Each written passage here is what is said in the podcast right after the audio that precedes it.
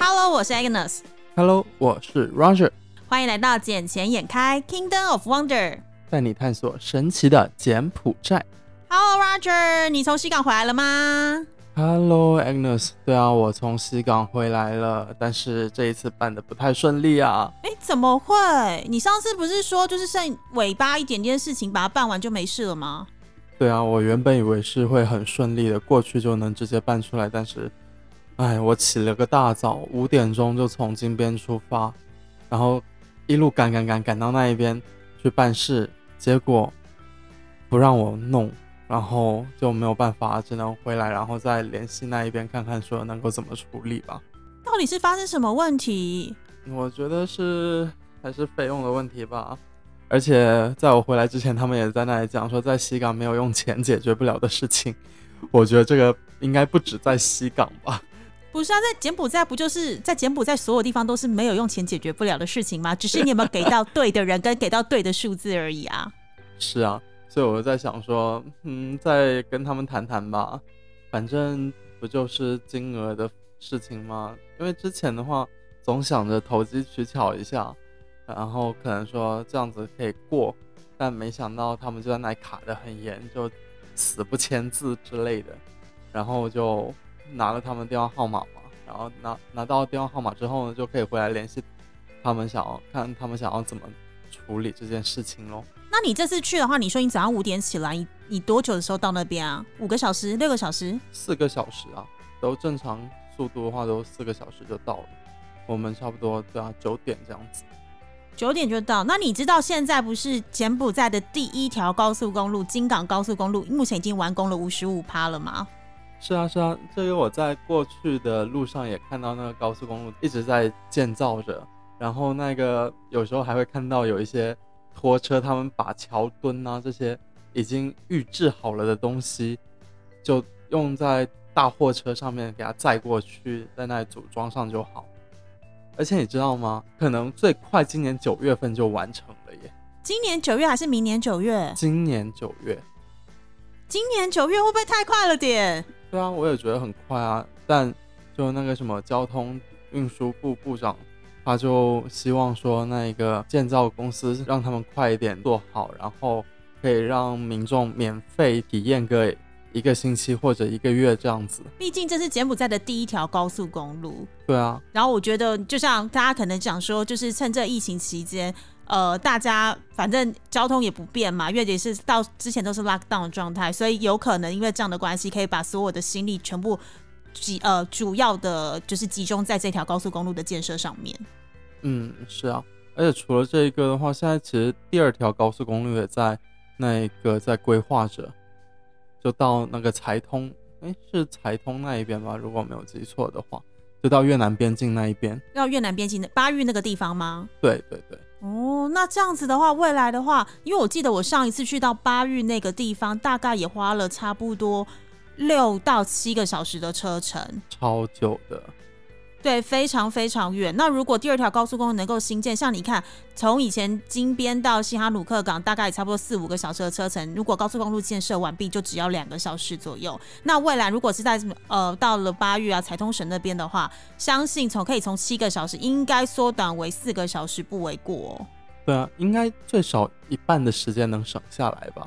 因为现在像从金边去西港的路上，很多路都是就只有双车道。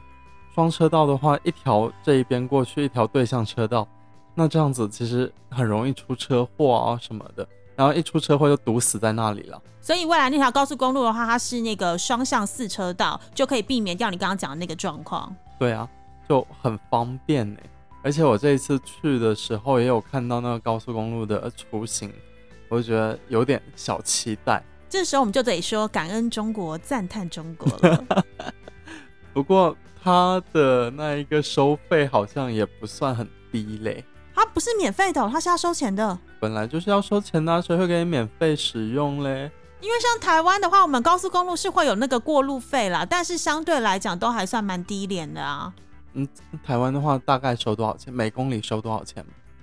呃，我不知道每公里收多少钱，但是我小时候印象中就是每过一个收费站就是四十块台币，四十块每台币大概差不多一块多美金。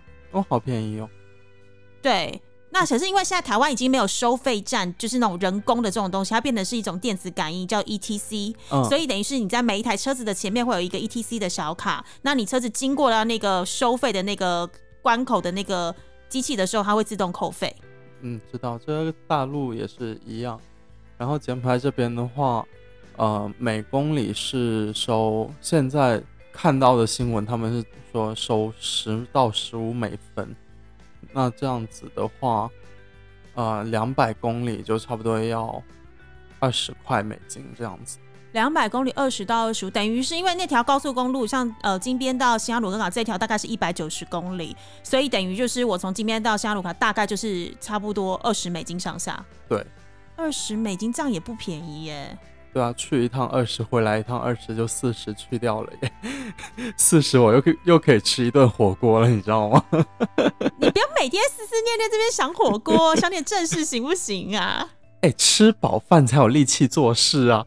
哎、你不要这样讲。像这次疫情期间，我原本以为大家都是百业萧条，政府也可能因为疫情要控制疫情，没有好好的就是往外发展啊，或是寻求合作机会。可是我最近看到几则新闻，我觉得其实不然呢、因为最近啊，不管是英国的外交大臣来到柬埔寨来访问，或者是呃驻瑞士驻柬埔寨的大使，他即将呃届满退休，还有就是新加坡在柬埔寨的那个大使，也是最近都一直频频的在跟柬埔寨政府谈一些相未来的合作方案。是，就英国外交大使那一天来到柬埔寨的时候，我还在想说，哇，今天今晚为什么路上有这么多警察？到底是是有什么人吗？我想不对啊，那个洪森总理他也是在家静养了，现在因为他有间接接触到新冠的感染者，所以他现在也是居家办公的状态。我想他都已经居家了，然后国王国母他们也没有外出的活动，就差不多下午六点钟的时候，哇，路上超级多警察。我说我都没有好久没有见过这么多警察出动了。然后一一看新闻说，哦，原来是英国的外交大使过来了所以他到底是来干嘛的？他是来送 A Z 疫苗的吗？啊！怎么可能呢？他们自己国家都不够用，还来送？哪有？像台湾现在的 A Z 疫苗东马是从日本捐赠来的欸、嗯，日本他又禁止施打 A C 不是吗？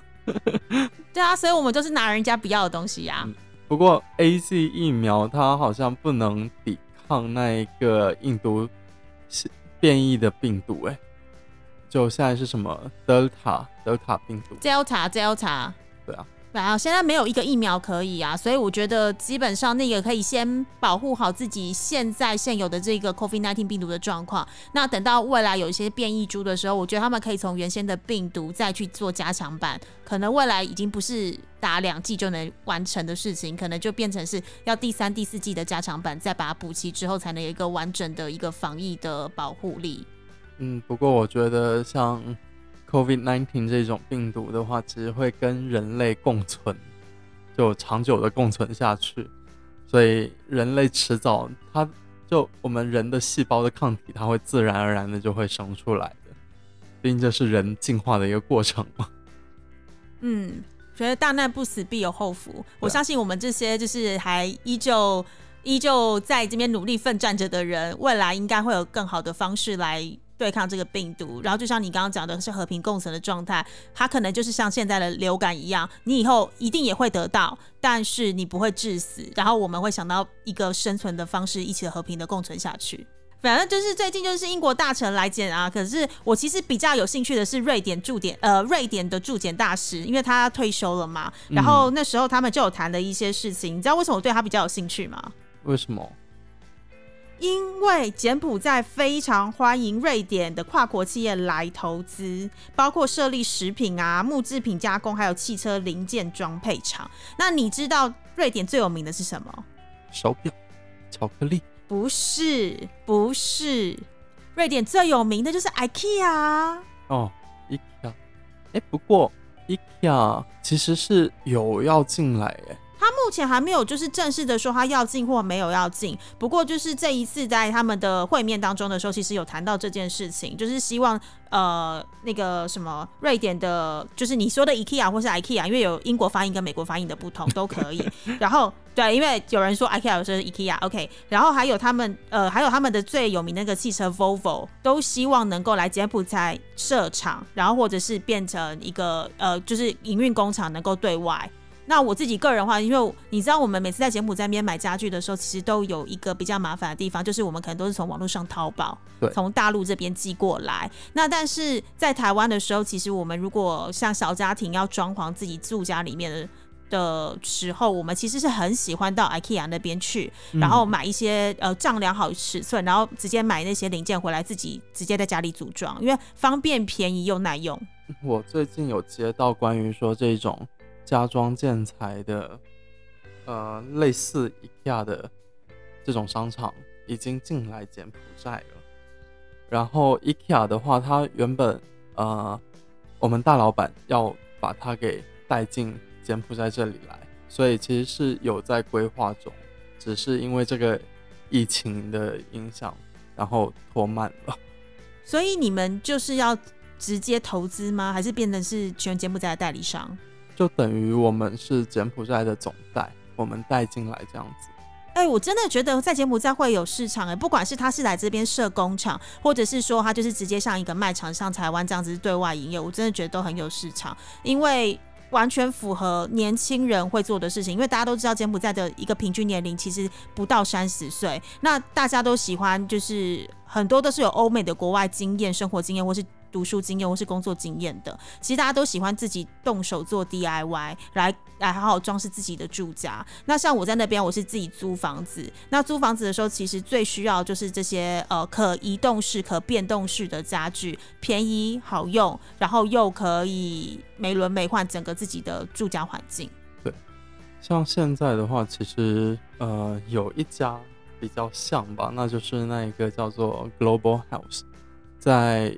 Eon Two 附近，不过那一家的东西其实也没有说很低耶，价格还是挺高的。我知道我去逛过那个 Global House，因为我之前就是我房间不是有那个鞋架吗？我之前就是因为我租那个房子，然后我鞋子也就没有带太多，就大概十来双左右啊。十来双还不多，你多少双才多啊？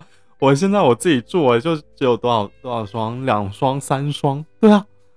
你拿那么多鞋干什么啦？我有服装的需求啊！你看，柬埔寨外面这么热，总是要有一个平底鞋，我可以在路上行走吧。然后我也需要一个夹脚拖，也需要一个凉鞋来搭配我的服装。那有的时候去见客户的时候，也要穿正式的衣服，总是要配双高跟鞋才会有气势啊！女人的钱真好赚。你不懂，女人永远衣柜里少一件衣服，鞋柜里少一双适合搭配的鞋子。而且我的十来双已经不算多喽，这还不多哦。我当时在英国念书的时候，我为了要把东西搬回台湾，我大概带了差不多十二双鞋子回来，但我丢掉了二十双。二十双？你一共是有三十多双是吗？嗯，毕竟我在英国待了四五年，三十几双也还好。而且你也知道。就是英国冬天会下雪，总是要几双雪靴，然后防滑的鞋子啊。然后夏天天气虽然说二三十度也不会到太热，但也是要一些凉鞋啊，然后一些夹脚拖来搭配啊。算了，女人啊？我要讲鞋子，是因为你也知道我租的那个房间并不大。那如果我十来双鞋子一呃就是一字摆开放地上，其实是非常浪费那个空间。所以我那时候就有去到 Global House 去买了那个叠组起来的那个鞋架，就大概叠了三层，所以我的鞋子才能够完整的放在一个墙面上面。所以我那时候就想说，为什么柬埔寨没有 IKEA？如果有的话，我就可以买那种 IKEA 的那种呃组装靠墙的那种鞋柜，那个买下来大部。至少可以让我放个四十双鞋，没问题吧？四十双鞋，对啊，因为我毕竟要在柬埔寨长期的生活下去，那每双鞋都会是宝贝，所以要好好的、好好的保护它们啊。我先不聊鞋，我先不跟你谈鞋，太夸张了。所以你说我我是蛮希望你们公司能够真的顺利的把 IKEA 代理进来啦，因为这真的会对在那边打拼的一些年轻人是一个很大的福音。对啊，而且 IKEA 它的那一个呃怎么讲，它的 concept 非常的好，因为它里面有吃的，而且柬埔寨人最喜欢去那种地方边逛边吃，吃完了继续逛，而且吃的又那么便宜。而且还会躺在那个床上试躺一下，像大陆一样吗？一整排看过去，全部躺的一片。这里应该不会吧？还是有很多人他们是上去试一下。我要买这一件东西的话，我当然是要试试看它好不好啊。但不买的话，我也不会无缘无故坐上去啊。好啦，都你的话啦，你说的你都你说的都对啦，无所谓啦。对，我上次访问了上完之后，然后还有他是不是有讲说他如何把那个住房率从两成拉到九成的秘密？其中有一个很重要的一个关键原因，就是他找到了一个好的 OTA 来做配合。那可是你我知道你听完之后，你有一点点的反应，对不对？有，对啊，因为怎么讲，我现在自己也算是呃半个酒店从业者吧，因为我女朋友家有酒店嘛。所以我也时不时的在帮忙打理着酒店的一些大小事，然后 OTA 呢，我也有在用，只不过呃很坑的就是他们会时不时的没有经过你的允许就擅自让你加入了某个活动，然后这个活动的话就是会降价，原本原本多少？原本四十块钱的房间，突然间给你降到就剩十来块钱。可是问题是，它降价的话，因为我相信你们要把你们的酒店上到 OTA 上面的时候，一定会谈一个，比如说这个住房的几成是他们的收益，剩下才是属于你们的营收嘛。那它降价的部分是它减少它的收益，还是说就是直接砍你们的价格？直接砍价格，然后还要抽成，然后抽成比例也没有减少，没有减少。他们怎么可以这样做？他们没有经过你们同意哦。对啊。那你们这个品，你们这个 OTA 是大的那种，我们大家所知道的那种品，呃，知名品牌，还是说就是你柬埔寨 local 的？很大的，Agoda，A 开头吗？我想说 A 开头吗？A 开头、B 开头、C 开头的都有。那一开头的有吗？有，也有，然后全部都做同样的方式。对，都是那样子。然后他们都是到酒店付现金嘛，因为现在这些平台上面基本上都付现。要么就在平台很少会通过先平台先付好，他们到酒店来付现，付现的时候我们就惊讶说怎么只有这么一点钱，然后他们看那一个什么 confirmation letter 的时候，清楚就写着就就是这个价格，然后我们要去后台改又很难改，就真的是很烦。所以等于是客户在订饭店的时候，就订你们酒店的时候。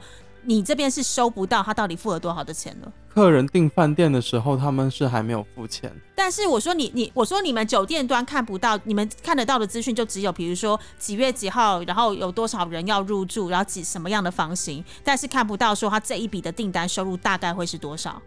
因为我们现在没有一个专人去每天运营着这个 OTA，然后看是后台都可以看得到的，但就是没有人去运营它，所以。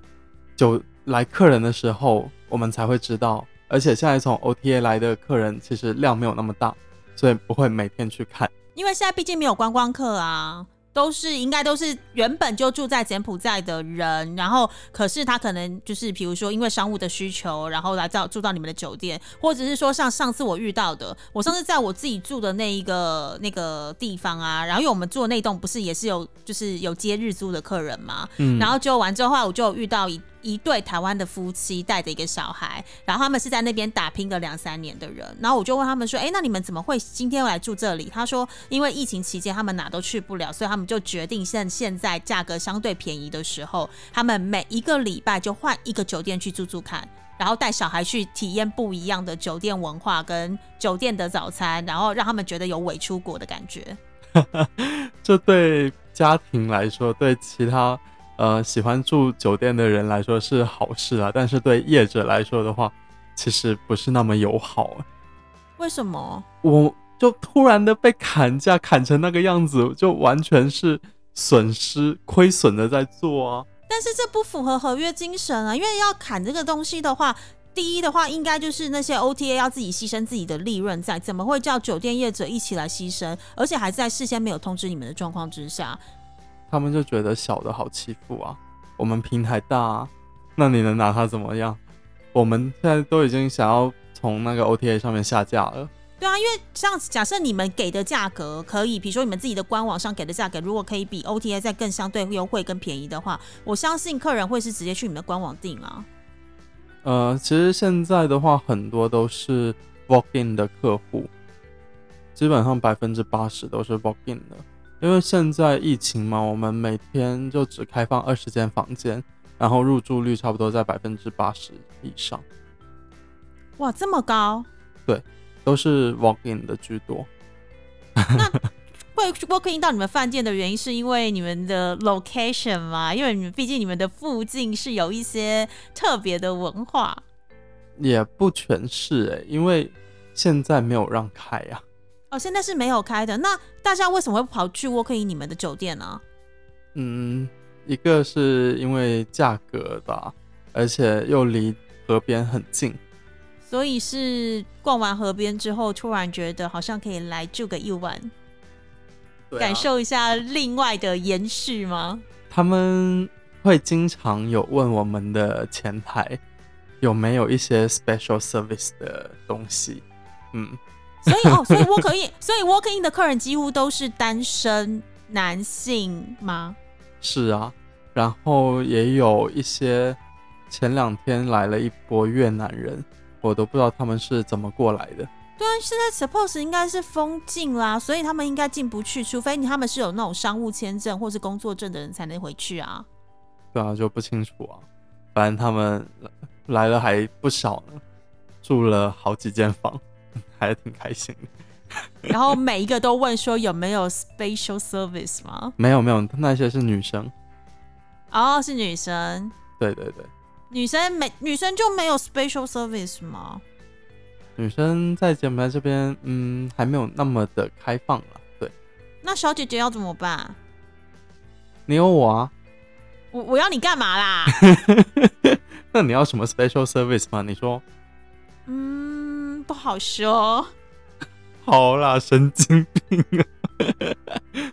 我帮你找，等我帮你。好，好，好，等等你帮我找，等我回去的时候。对对对对对。最后来，快点来！我要讲另外一个那个重要的事了。把我们两个事情讲完之后，要讲重要的事情了。嗯，你有看那个第一滴油的故事吗？你不要说了，这个好尴尬呀。你知道原柬埔寨原本应该是可以号称是那个亚洲的杜拜，第二个杜拜。对啊，因为它整个柬埔寨的石油蕴藏量大概有二十亿桶这么多，就等于是二分之一杜拜的石油储量。而且当第一滴油开采出来的时候，洪森总理还在他的 Facebook 上写着说：“我们国家收到了一份大礼，那就是我们土地开采出首批的石油。”他这么的兴奋，结果嘞？隔天，石油公司宣布破产。这是什么？我的妈！这是什？到底发生什么事情了？我我看到我就觉得很搞笑，你知道吗？对，是到底发生什么事情了？就其实它的储油量并没有那么大。可是不是说当初那时候探风的时候，初期的高峰，它的日产能可以七千五百桶原油？哎。呃，对啊，但其实这个数据应该没有那么准确了，我觉得，因为我们这一边，我手上还有一份比较专业的资料，是他们有真的认真做过勘探的。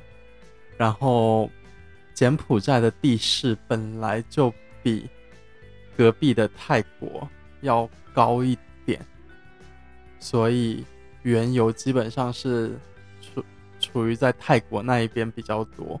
柬埔寨这边其实是挺少的一部分，但是这些石油不是在新哈努克的外港吗？它是其实是跟那个贡布呃那个泰国湾那一边接壤那跟泰国湾接壤的话，那其实就在就等于是隔壁国家的油啊。柬埔寨的油量其实没有那么大了。啊，因为你看那个《简华日报》之前的报道啊，他们还把特别把开采出来的第一滴这么珍贵的油，在今年的六月九号遗存放在双赢政策纪念碑，以作为历史的证据。而且呢，柬埔寨政府还特别对此定制了一个纪念的玻璃杯，并将那个第一滴油很珍贵的装在里面，然后由能源部长移交给柬埔寨副总理，办了一个超盛大的仪式。哎，是啊。因为这样子的话，我们才可以做文章啊，要不然怎么宣传柬埔寨嘞？怎么吸引更多人来柬埔寨投资呢？对啊，但是我真的觉得那个 Chris Energy 他宣告破产，这打了超大一巴掌，直接啪啪打脸啊！我今天开采出第一滴油，然后那隔天就给我宣布破产。不不不，他不是今天开采出第一滴油，他是去年十二月二十九号就开采出第一滴油。不过他是在他是在我今天。做这个盛大的仪式，把这么珍贵的第一滴油，然后来把它储存在我刚刚讲那个双影博物馆的纪念碑里头的时候，结果你隔天就跟我跟我讲，就对外宣布说我们破产了，因为。我们破产的，我们破产的原因是什么？是因为我们负债超过了我们的资产价值，而且我们没办法在短期之内获得新的资金注入，已经无法提出可行的债务重组计划。因此，他们向开曼群岛的法院申请清算，然后要出售公司的资产来偿还债务。那这代表的是什么？代表的是说，未来他们一定没有办法开采出更多的石油，否则大家都会一窝蜂想进去投资啊。嗯。对啊，他们其实我觉得一开始应该是很期望有一家公司可以来收购掉他们公司进行开采，然后没有这一家公司出出来，就没有人想要来收购他们公司，所以他们就搞不下去了，就只能宣告破产。而且你也知道，其实 Chris Energy 并不是第一手，因为第一手其实是在二零零五年的美国石油巨头雪佛龙 Chevron，他们先在柬埔寨的离岸发现了石油，然后经过十五年探勘之后，终于把它开采了出来。但是呢，在二零，因为当时那个柬埔寨政府跟雪佛龙他们没有办法达成营收分享的协议，所以那时候停止产，在探勘到一半的时候停止产油的这个状况产生。然后雪佛龙在二零一四年的时候，把油田的股权卖给了这家新加坡的。Chris Energy 这个石油天然气的探勘公司，然后由 Chris Energy 占了百分之九十五的股权，柬埔寨政府占了五趴的股权，然后来开始在二零二零年才开采出这个石油来。嗯嗯，但事实就是这样子啊，事与愿违啊。但是柬埔寨政府现在也很硬，好不好？因为他们现在也是讲，是说那个你们那个什么柬埔寨矿业跟能源部的发言人沙特拉，他也出来表示，是讲说，在这个 Chris Energy 的法律程序结束之前呢，由于他们那个什么这个资金必须要停运啊，然后但是那个。柬埔寨矿能跟能源部的石油总局的局长说，就算你们宣布破产了，但是这个开采的工作继续要持续的进行，因为跟政府签订的合约协议仍然续存，而且出口的原油谈判还在进行当中。就意思就是说，就算你破产，I don't care，你也要继续给老子挖下去。对，因为老子占了五趴的股份，而且我还在对外跟外面在谈，我要如何把我们这个国家这么珍贵的原油卖到其他国家去。对啊，不过现在也是最近了，柬埔寨的那一个第一个黄金就正式面世了。柬埔寨有产黄金？蒙多基里那一边，就东北东北省那一边。最近开采出来的，真假的？我不知道黄柬埔寨有蕴藏黄金哎，有，因为之前有听到蕴藏石油的时候，我就已经蛮讶异了。然后我一直想说，柬埔寨不就是出产大米的地方吗？哪来的黄金啊？柬埔寨其实还有金矿，它在那一个蒙多基里那一边。然后现在的话，开采出来并制作成了第一块金块，已经进送进博物馆里面，好好的珍珍藏起来了。这个不会又跟那个第一第一滴油一样吧？就是我好不容易把它珍藏起来，就隔天就被打脸。我我觉得这个应该没有那么快吧，毕竟黄金这种东西还是挺珍贵的。是啊，那是一个非常贵的一个贵金属啊，而且全世界就算呃，你这样讲好了，大家除了用比如说美金计价之外，其实黄金也是一个可变卖的一个有价值的重金属之一。因为纯金的话，就世界上只有三种金属是大家可被承认有富有一定价值的，第一个就是黄金嘛，第二个就是银，第三就是铂金。这三个东西是直接可以在呃市场上交易买卖，然后他们都有他们自己的存折跟他们自己的价格。对对对，就柬埔寨的第一桶黄金，它是就面世啦，然后就正好是在这个石油项目暂停的时候，然后就宣布了这个消息。然后这个估计的话，每年可以开采差不多三吨的黄金这样子。三吨的黄金，这样算多吗？三吨。不少哎，你看一公斤的黄金就卖多少钱了？每年的话，差不多可以带来一点八五亿美元的收入。一点八五亿，对，哇，那真的挺多的哎，超多啊！这个就在蒙多基利啊，然后这一个是来自澳大利亚的一家公司进行开采，然后这里面的含金量哦，这个金矿的含金量。高达百分之九十，哎，这么的纯。对，所以我们我们要不要去蒙多基里那边看一下山呐，看一下地呀，然后在那边踩一踩，说不定也会有黄金出来呢，对不对？阮轩，阮轩，我觉得我们今天这集录到这里就好了。然后小姐姐要准备去订机票了，快点，快点回来，快点回来，我们去蒙多基里去那个挖黄金，嘿。